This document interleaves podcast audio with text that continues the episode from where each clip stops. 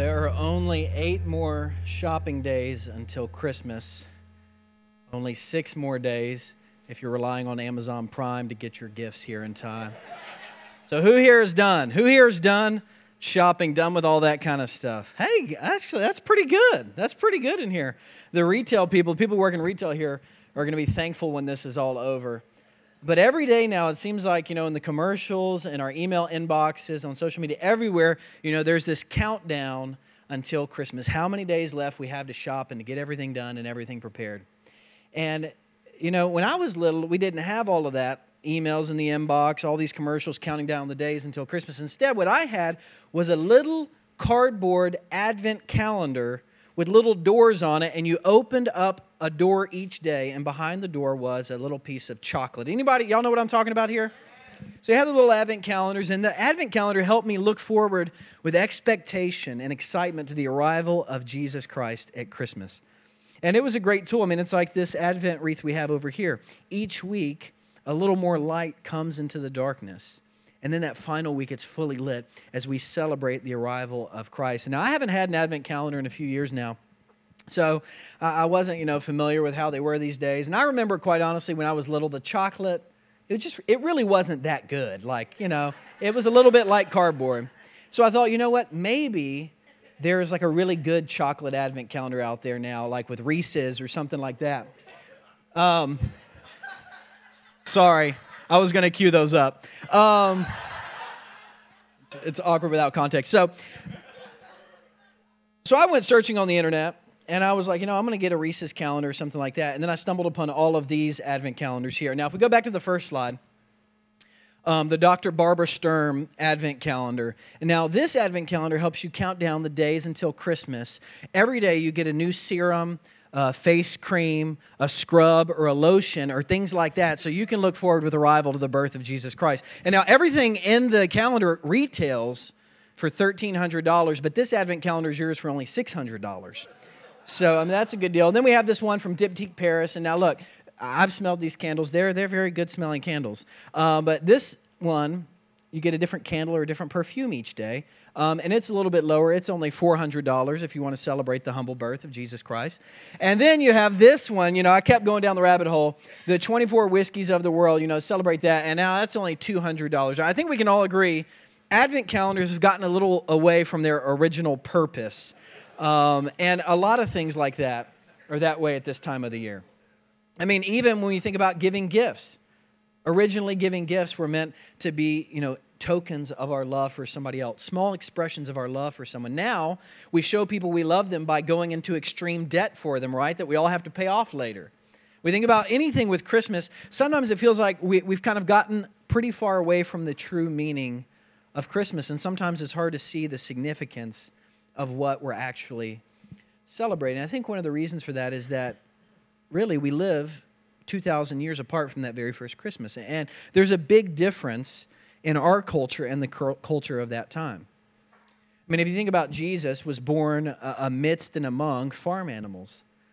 And today, like at Return to Bethlehem, we have farm animals, and people think it is amazing, right? Because people aren't around farm animals very much.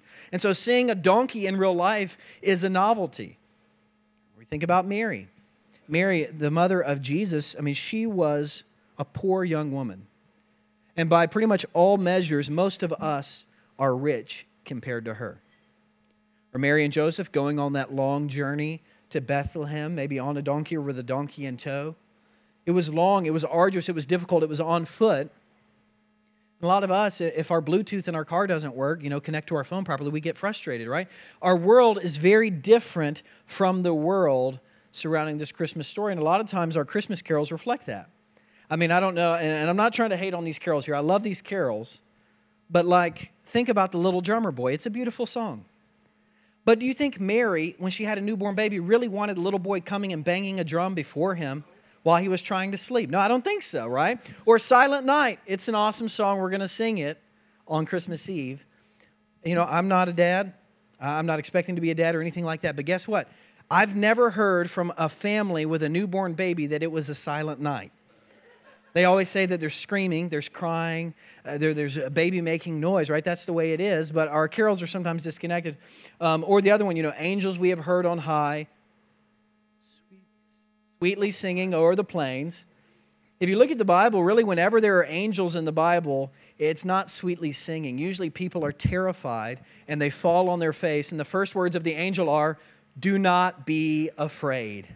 Because angels are, are kind of terrifying. And so sometimes our carols and our celebrations of Christmas can get far from the original meaning of Christmas because we live in a world that is very different than the world of the Bible and the world of that very first Christmas. And the song we're going to look at today, Go Tell It on the Mountain, it's a song that's actually written more recently than every other carol that we've looked at so far in this series.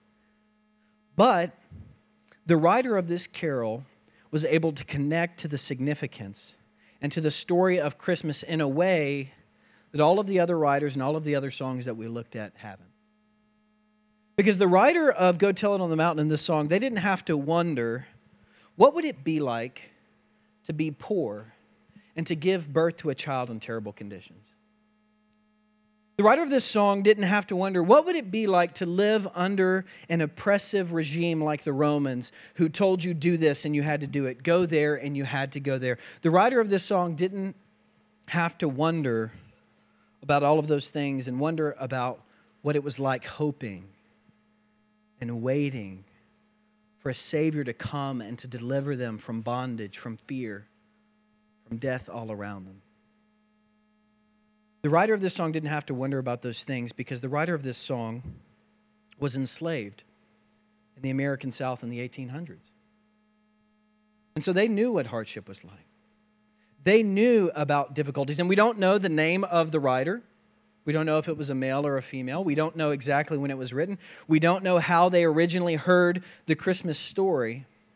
But we do know that they connected with the shepherds in this story. And we do know that they wrote this song and they passed it down for generations. They passed it down for generations uh, among people until the late 1800s.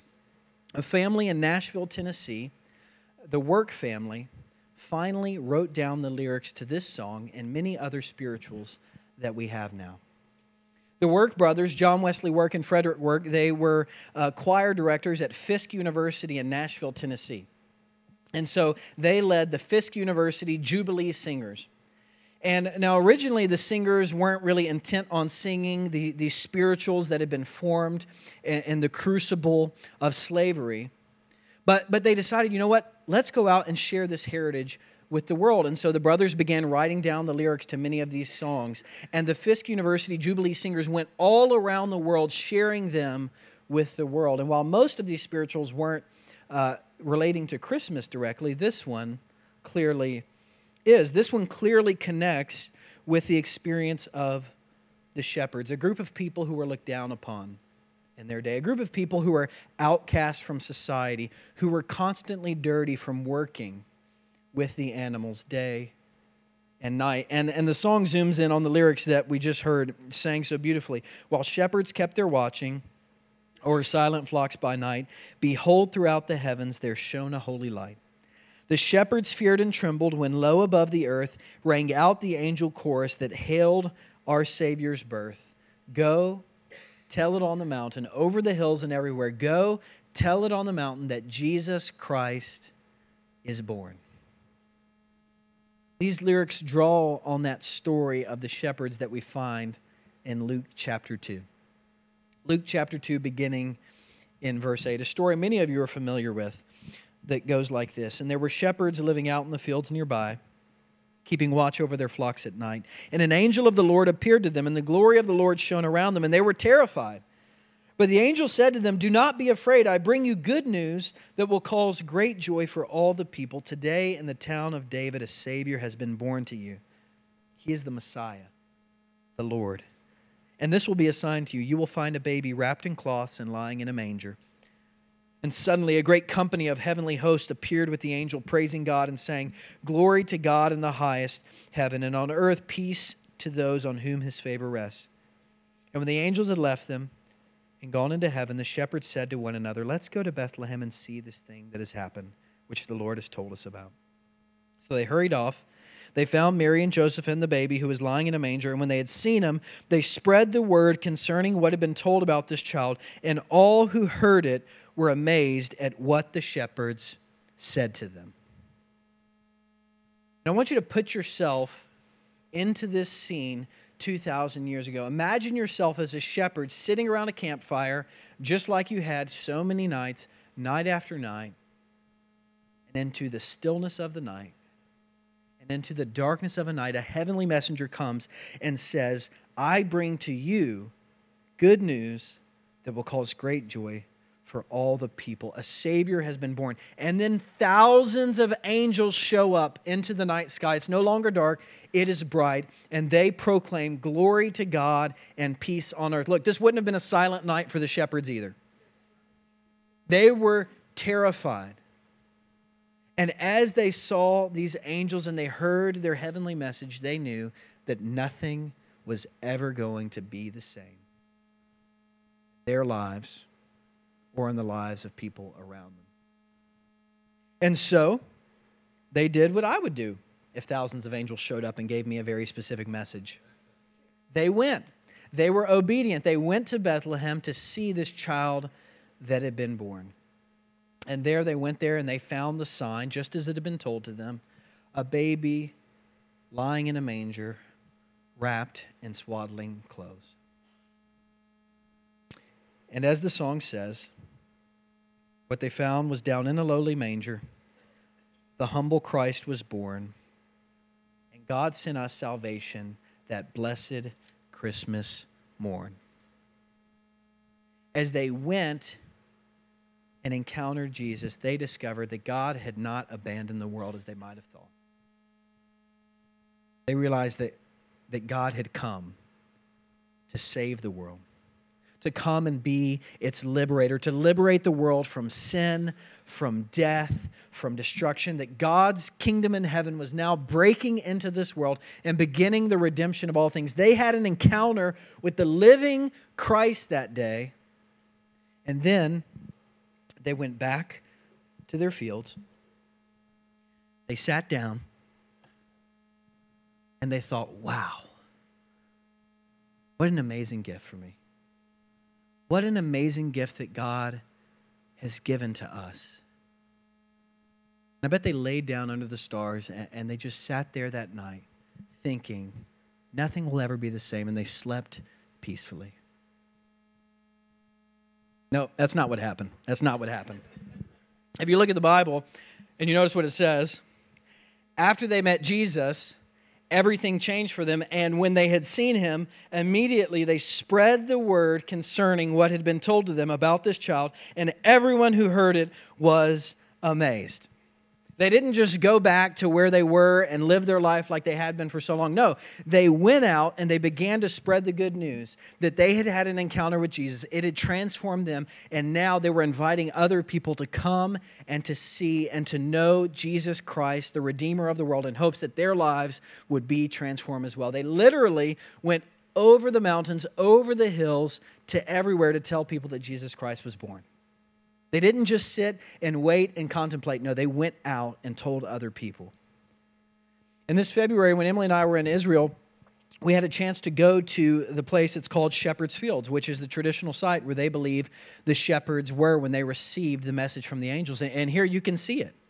I don't know if it's what you imagined it to be, but you can see they would have gone over the hills. They would have gone over mountains. They would have gone everywhere to tell people that Jesus Christ has been born and everything has now changed. And now, the writer of this song likely didn't know the geography surrounding Bethlehem and, and where the shepherds received this message, but they did know other parts of Scripture.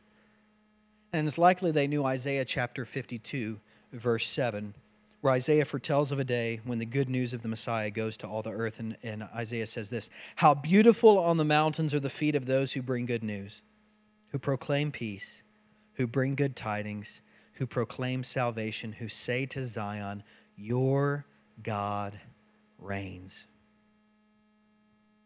People God chose to be the very first messengers that Jesus Christ has been born They were at the bottom of society.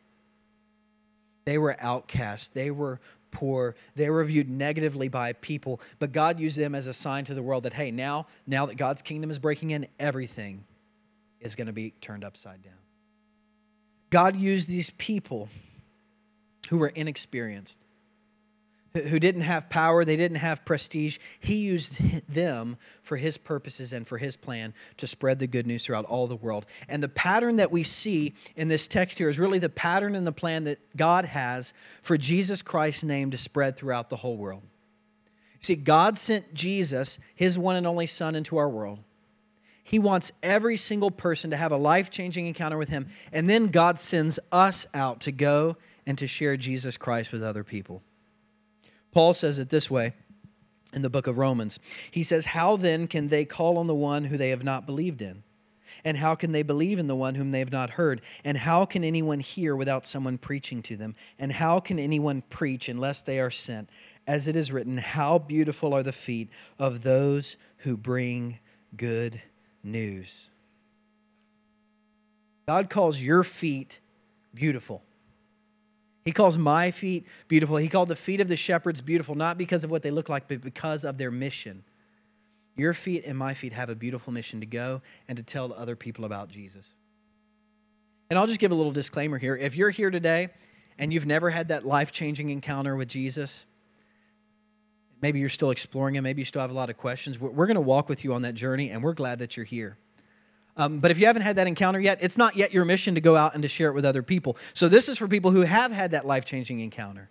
Your mission is to now go and share that good news to the ends of the earth. And now at Christmas, this can, this can be hard for us because we're busy with so many things. Because of the gifts and the preparations and the family traditions and all of that kind of stuff. But the shepherds help us see that Christmas is God's gift to us, that He wants us to give to others. I'm going to say that again. Christmas is God's gift to us that He wants us to go and to give to others. Now, in my house, there were three boys who were very young when I was growing up, and you can imagine it was kind of crazy at Christmas. There were lots of, of gifts in the house, you know, erector sets, stuffed animals, you know, trains, toy cars. If you were with us last week, you know, Spice Girls cassette tape. Um, it was simple gifts back then, right? You remember when gifts were simple? But I do remember one year when my brother got this extravagant gift. He got a Nintendo Entertainment System, the original NES. And it was unlike any gift that we had gotten before in our house. I mean, this one was it more valuable than all the gifts my brother and I had gotten. It was a little more technical. I mean, it was an awesome, awesome gift. And I remember my, my oldest brother, I mean, he would play that thing until my mom made him stop. And sometimes he would let my middle brother Will play with it, but rarely would he let me play with it. Anybody the youngest in here, you know what I'm talking about? Rarely did he let me play with it because he didn't want me to mess it up. And I'm not mad about it that I, you know, I never got to play the Nintendo much. I'm not mad or bitter. Actually, I'm terrible at video games, and I'm, I'm grateful to God for that because I'd probably be wasting a lot of time. But my brother Jamie, that Christmas, he got that gift, and he spent a lot of time with it because he loved it, because it was a great gift for him, and he enjoyed it. And he really kept it to himself. And, and you know what? A lot of times that's what we do at Christmas. We know that we've been given this amazing gift from God we know that God has given his son Jesus for us to forgive us of our sins, to prepare a place for us with him in eternity. He's given us life transformation now.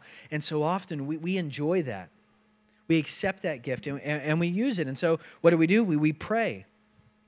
We, we spend time reading the Bible. We come to church. But a lot of times we're so busy enjoying the gift that guess what? We don't actually go out and we don't share it with other people. And sometimes I think we don't share it with other people because we're intimidated. Because it can be it can be scary to share our faith, but this mission is one that God has given you and I, because if you look back to the words of the angel, here, here's what we find I bring you good news that will cause great joy for all the people. And if you notice there, there's a personal aspect. I bring to you good news. And the gospel is good news for you and for me. That no matter who you are, no matter where you've been, no matter what you've done in life, God created you and God loves you. And He sees your life, He knows your brokenness, He knows your sin. But in order to make a way so that you can be forgiven, so that you can be set free and receive new life now and in eternity, He sent His Son Jesus for you. And to receive that gift of salvation, all you have to do is repent, turn from an old way of life, open up your heart, and accept that gift personally. It is a great gift that God wants for you, but it's not just for you. The angel said it's for all the world. And so we have to go out and share. But like I said, a lot of times we get intimidated. Because when we think of sharing our faith and sharing Jesus with other people, we, we think it means going to Best Buy this afternoon and, and finding a, a lady in the, the Apple electronics section and saying to her, Excuse me, ma'am, um, it looks like you're busy Christmas shopping, but I didn't know if you had a personal relationship with Jesus Christ. Right? Y'all know what I'm talking about? A lot of times we think that's what sharing our faith is. And then we think when the lady looks up and says to us, Well, excuse me, I'm actually busy right now. It's a very stressful time of the year. I don't know who you are or what you want. I'm just shopping for my nephew. Then we think we have to argue with her and convince her and try to prove to her the claims of Jesus Christ.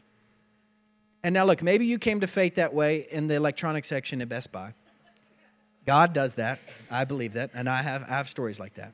But most people did not come to faith in that way. And, and, and I believe in our day and age, most people probably will not come to faith in that way the vast majority of people who come to faith in Jesus Christ, who receive that gift personally for themselves, come to faith through an existing relationship with a friend, a family member, a neighbor, or coworker, or the likes.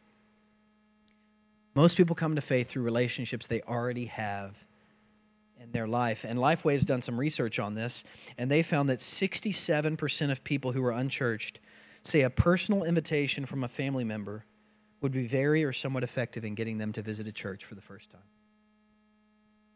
63% say a personal invitation from a friend or a neighbor would be very or somewhat effective in getting them to visit. There's other research that shows that only 2% of Christians in America in the past year have invited anybody to church or shared their faith in any meaningful way. So here's the thing people are open they're open to these things. They're open to God because God has created each of us for a relationship with Him. And whether people can put words to it or not, we're all created for that relationship. And ultimately, we're all longing for it. People are open, but a lot of times we, we don't take that step of faith and invite them or share Jesus with them, share Christmas with them. But God has placed you in different people's lives on purpose and for a purpose. And the reason why uh, people often come to faith through relationship with a friend is number one, is that your life speaks volumes to them. Hopefully, in your life, you're modeling compassion, God's grace, God's mercy. No, you're not perfect, but when you mess up, hopefully you apologize and ask for forgiveness, and you offer forgiveness to other people. You're loving people. And so you're modeling the mercy and the grace of Jesus Christ for others. And so God uses that in people's lives to point people toward Him. And God opens up natural opportunities for invitations and for faith conversations. So that's one thing. Your life speaks volumes to people, and you might be one of the few Christians they really know. Number two, your life also silences criticism because it's easy, it's very easy in this day and age for people to turn on a, a TV preacher or, or, find some story on the internet of some Christian doing something really stupid. Amen? And, okay, if you don't know any, I can send you some, okay? A lot of people are doing bad things, and sometimes in the name of Jesus. And so it's easy for people who aren't part of a church or faith community to look at that and say, oh man, and to discount everybody. But when they know you, they say, well, you know, I know I see all that stuff on the media, but, you know, Fred, I mean, Fred's, Fred's a great guy. I really like Fred. I mean, he's not like that. I, I know Geraldine. You know, Geraldine, she's a reasonable person. She's not crazy. Some people might debate that. Um, your life silences their criticisms because they actually know you, and a lot of times they know your heart. And the other reason why uh, an invitation and connection with, with somebody else helps people take that next step in their faith is that they have someone there to go on the journey with them. They're not just showing up to a building where, where they've never been before and they don't know anybody. It's very intimidating. And so, if they do accept the invitation to come to church, they have somebody to sit next to. In the sermon afterwards, they can, they can ask over lunch, What was he even talking about? I don't understand any of that. They can ask it, and you can help answer their questions. You can walk alongside of them, you can journey with them together. And each of us has these people in our lives people who don't fully know the gift of Jesus Christ. Maybe, maybe they grew up in church, maybe they, they know about him, but, but they haven't experienced that transformation. Maybe, maybe they didn't grow up in a church culture. And, you know, just so you know, these days, people, a lot of people aren't growing up in the church anymore. It's, it's pretty rare. And so you can't assume all of this knowledge, but God has placed people in your life on purpose and for a purpose. And each of us has about 8 to 15 people in our sphere of influence, what the Bible might call our oikos, which is the Greek word for extended household. These are family members, friends, neighbors, coworkers, people we interact with on a regular basis. We, we text, we, we email, we see regularly. God has placed you there. And I believe that God wants you to share Jesus Christ with these people. You don't have to argue. You don't have to try to convince. God's grace has already gone before you. He's preparing the way. He's inviting people and drawing people to a relationship with Himself. He just wants you, like the shepherds, to go and to tell them what you've seen, what you've heard, and what you've experienced, what Jesus has done in your life.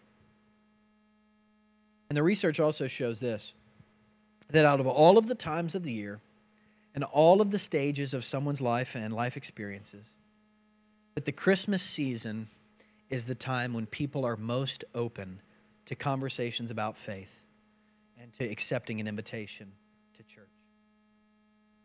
This is the time. And so, this Christmas season, we want to invite you and we want to challenge you to model your faith to other people in your life, to be intentional about how you're serving other people how you're extending grace and mercy, how you're serving other people. We want you to be intentional about that. But we also want you to be intentional uh, about what you're saying to other people. And we want to encourage you to invite somebody. Invite somebody to our church. This Christmas, we want you to share Christmas with someone else. And so you might have seen around the church um, a lot of these little invite cards. And these are simply tools that we want to give to you to equip you as you make an invitation to church. And so, actually, at the end of our service, we're going to have some volunteers at each of the doors, and we have these invite cards, and we want to give you a little pack of them. We've, we've wrapped them up like a little gift, about 10 of them. And we want you to take those cards and go home tonight and pray about who God might want you to invite, who God might want you to speak love and truth and Jesus into their life this Christmas season. And we want to challenge you this week to go out and to invite somebody to join us this Christmas Eve. And now, the invite card is nothing fancy. It's nothing crazy. On one side, it says Christmas Eve worship. The other side has our service times, four and six. And then at the bottom, there's a map.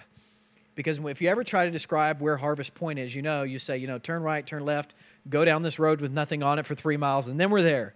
And so this is a tool to help make it easier for you to explain to people to ease that transition. And we'd love for you to not just say, hey, I'd love for you to come. We'd love for you to say, hey, I'd love for you to join me and my family this Christmas season in worship. Because the arrival of Jesus that very first Christmas changed everything.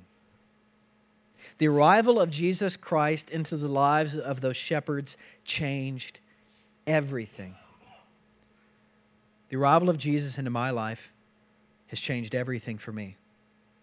And the arrival of Jesus in your life or the life of someone you love, it can change everything for them too. And so this Christmas, we hope that you will go. Tell it on the mountains.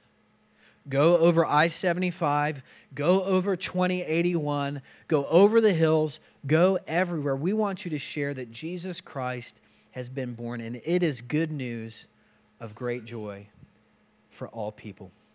So let's pray and ask God to give us the courage to make that happen. God, we thank you for your son, Jesus. That in the fullness of time, you sent a Savior when we were desperate for it. God, we thank you for Jesus' grace and mercy, which has transformed so many of our lives in here. And God, we pray that this Christmas season that you would open up opportunities, God. Open up conversations about faith. Open up opportunities for us to invite our family, our friends, our coworkers, and our neighbors. And God, help us have the courage to simply proclaim what you've done, who you are in our lives, in hopes that they might come to Bethlehem and see the good news that has been born for them. And God, we recognize this morning that there are, there are people among us who are, who are still exploring. God, who are still curious about Jesus and what his birth means for their lives. So, God, I pray that you would give them encouragement today. Uh, God, I pray that you would uh, help people surround them with love and help them know more what it means to follow Jesus. God, that you would, you would help us as a church to lead people to you and to the life transformation that is awaiting. And God, we pray that you would give us boldness, that you would give us courage, you would give us eyes to see, God. You would give us a heart that is so overflowing with the joy of what's been done for us that we can't help but share it with other people. God, we praise you and we thank you for the greatest gift ever. And we pray this Christmas that we would share that gift with others as well. We ask all of these things in the name of your Son, Jesus. Amen. Amen. Would you stand and sing?